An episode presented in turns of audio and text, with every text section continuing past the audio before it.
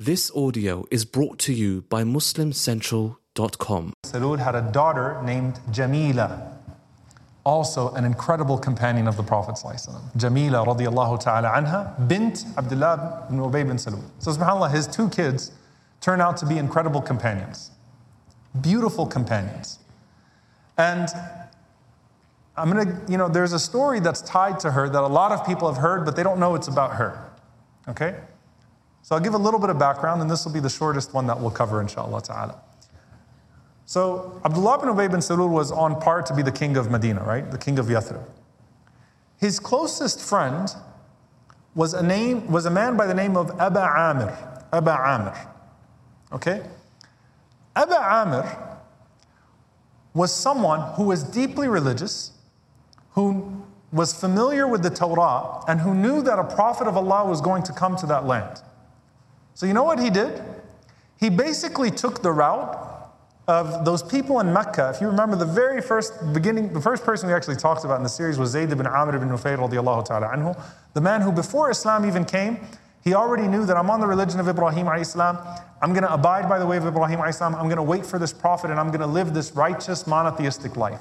So Abu Amr, who's the best friend of Abdullah ibn Ubay bin Salul, forsakes the politics of Yathrib was known for having really rough and coarse clothes and kept on saying, I'm waiting for the prophet the way the Jews are waiting for the prophet. I'm with the Jewish tribes waiting for this prophet to come, and I'm on the religion of Ibrahim. Now, subhanAllah, when the Prophet finally rises, and he's from the Meccans, he's from Quraysh, Abu Amr, unlike Zayd ibn Amr, Abu Amr turns completely against the Prophet. Imagine he already fit the part. He already became a zahid, an ascetic. He was wearing coarse clothes and worshiping one God. But no, the Prophet's from Mecca. We can't have that.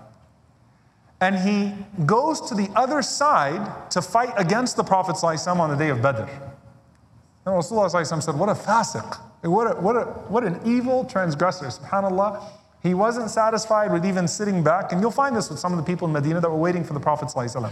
He wasn't from the Jewish tribes. He wasn't from uh, a particular uh, lineage.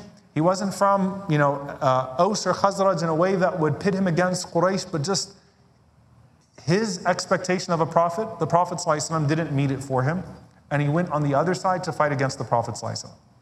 All right, why is this significant?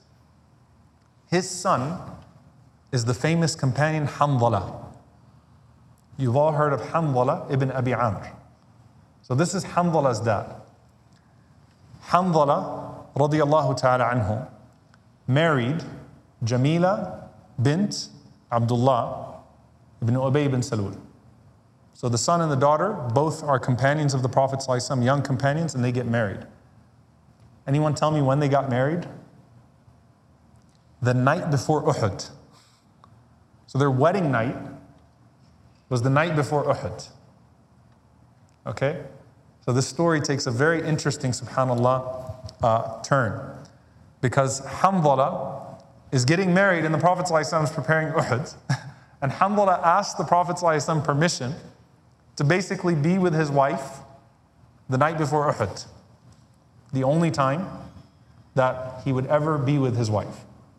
So this is Jamila radiallahu anha, the daughter of Abdullah ibn Ubay bin Salul, the chief hypocrite, and Hanzala, the son of this man who went to fight against the Prophet on the other side. A Madani who went and joined the ranks of the kuffar in Mecca. This is really, really unheard of, to fight against the Prophet. So Hanzala wakes up the day of Uhud and goes straight to the battlefield after his wedding night. All right? And Hanzala radiallahu ta'ala anhu was a young man. And on the day of Uhud, he fought bravely and he almost killed Abu Sufyan almost killed Abu Sufyan. So Abu Sufyan survived, right? Abu Jahl didn't survive. A lot of these other people didn't survive. Abu Sufyan was in that league. He almost killed Abu Sufyan. So he knocked Abu Sufyan off of his horse and he was about to kill Abu Sufyan.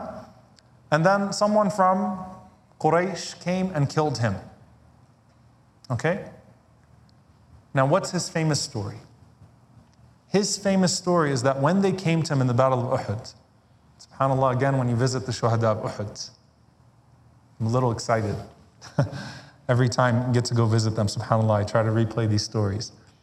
The Sahaba found him and it looked like he took a shower.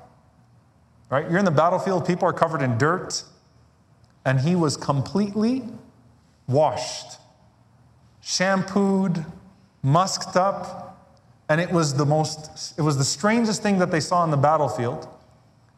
And the Prophet ﷺ, they come to him and they say, Ya Rasulullah, we don't even have water to drink. And somehow, Hanzala radiallahu anhu is soaked, like he just bathed. And he's got the hanut, he's got the, the, the smell to him. I mean, this is a strange sight that we're seeing with him. What happened to him? And the Prophet said, I saw Hanzala تغسله الملائكة على طباق من فضة بين السماء والأرض. Hamdala's body was raised to the heavens and the angels bathed him on a golden platter. Subhanallah, between the heavens and the earth. Hamdala's ghusl was done by the angels, radiallahu ta'ala anhu. And that's why his nickname is Ghasilul Malaika, the one who was washed by the angels. So Hanzala has a famous story as being Ghasilul Malaika, the one who's washed by the angels. SubhanAllah, his father is who? The man who is the best friend of the chief hypocrite, who was waiting for a prophet and ended up fighting against the Prophet. And Jamila's father, anha, is the chief hypocrite himself. And their wedding night was the night before Uhud, and he was martyred the day after his marriage. So they went to Jamila and they were like, Did anything happen, subhanAllah? And she mentioned she said that um, I had a dream when we woke up. I mean, this was their wedding night. I had a dream when we woke up, or sorry, when we went to sleep. I had this dream that Hanzala ascended and he was taken through the heavens, and then a gate opened and then closed behind him. So she saw a dream as he was going out to Uhud that his body was taken through the heavens and that the gates were closed behind him. And subhanAllah, she gave birth from that one day of being with her husband, Abdullah ibn Handala. And Abdullah ibn Handala radiallahu ta'ala anhuma was also, by the way, a martyr, a shaheed later on, uh, martyred uh, under uh, Yazid ibn Muawiyah, martyred by uh, the, troops, the troops of Yazid ibn Muawiyah. So, subhanAllah, it just shows you the mother of Abu Jahl, the children of Abdullah ibn Ubay bin Salul, the way that the families of these people were coming to the Prophet to be by his side and the miracles that Allah subhanahu wa ta'ala bestowed upon them. May Allah subhanahu wa ta'ala be pleased with all of them. And may Allah subhanahu wa ta'ala allow us to be joined with them. Allahumma ameen.